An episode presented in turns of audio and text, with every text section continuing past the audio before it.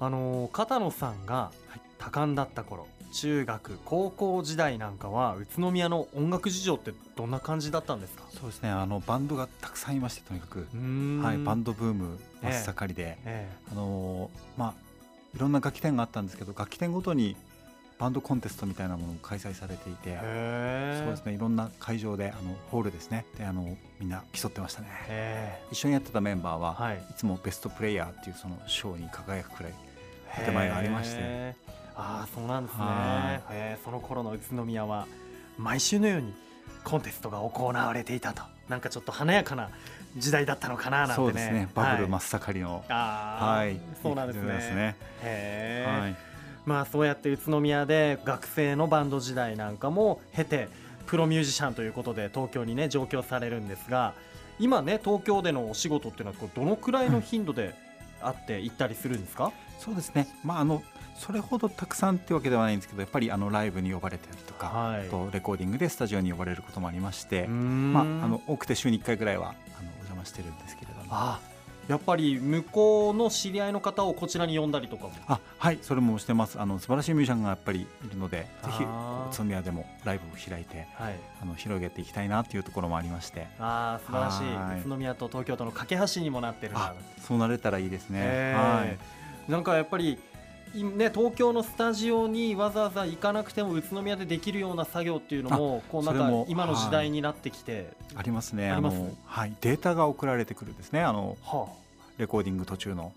でそのデータに対してじゃあベースなりキーボードなりをこううまく弾いてあ、はい、それを返信するっていうんですかね、まあ、メールみたいなやり取りでレコーディングを進めるという。へー。便利な世便利なの中というか、はちょっと寂しさもあり 一人ポツンと。各ミュージシャンがもうインターネット環境にいるものだからそうですね、作ったデータを送り合って、うん。結局最後の曲にマスタリングというか仕上げるという作業もすごく増えてきたと思います。なるほはど、そうですよね。だからこそこう宇都宮でねね。できるながらねにしてもあのいろんなところに参加ができていると思います。え、まあ、はい東京だけじゃなく海外ともやり取りできちゃいますもんね。あそうですね。ね確かに、はい。あすごいじゃないですか。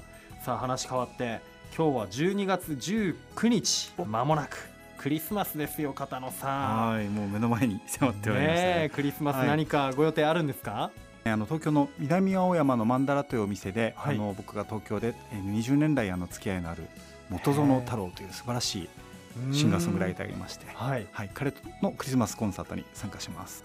どんなライブになるんですか？それはですねあの彼があのオリジナルソングを今作ってあの CD を作ってるんですが、はい。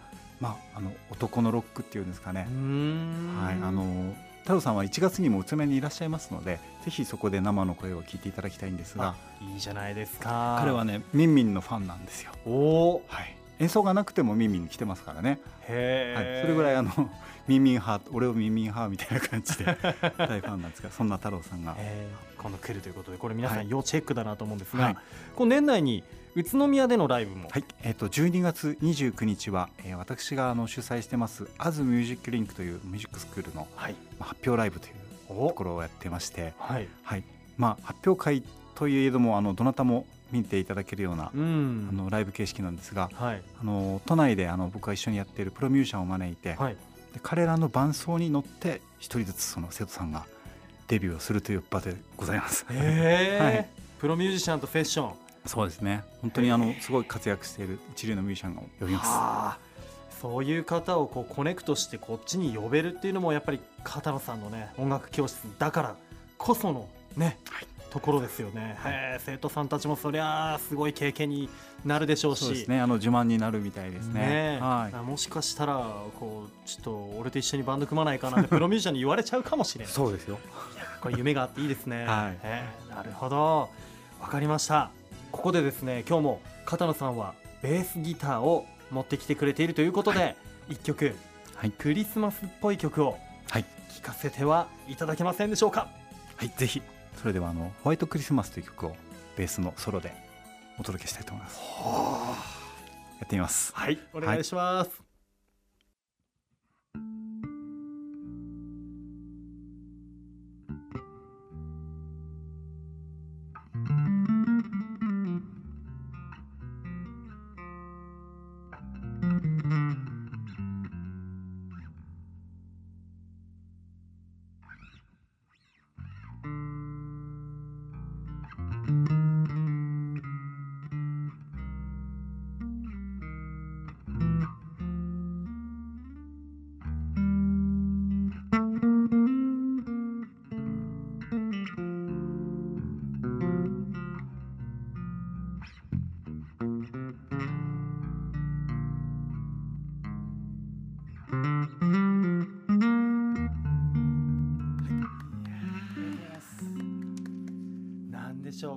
しい気持ち。マジですか？ありがとうございます。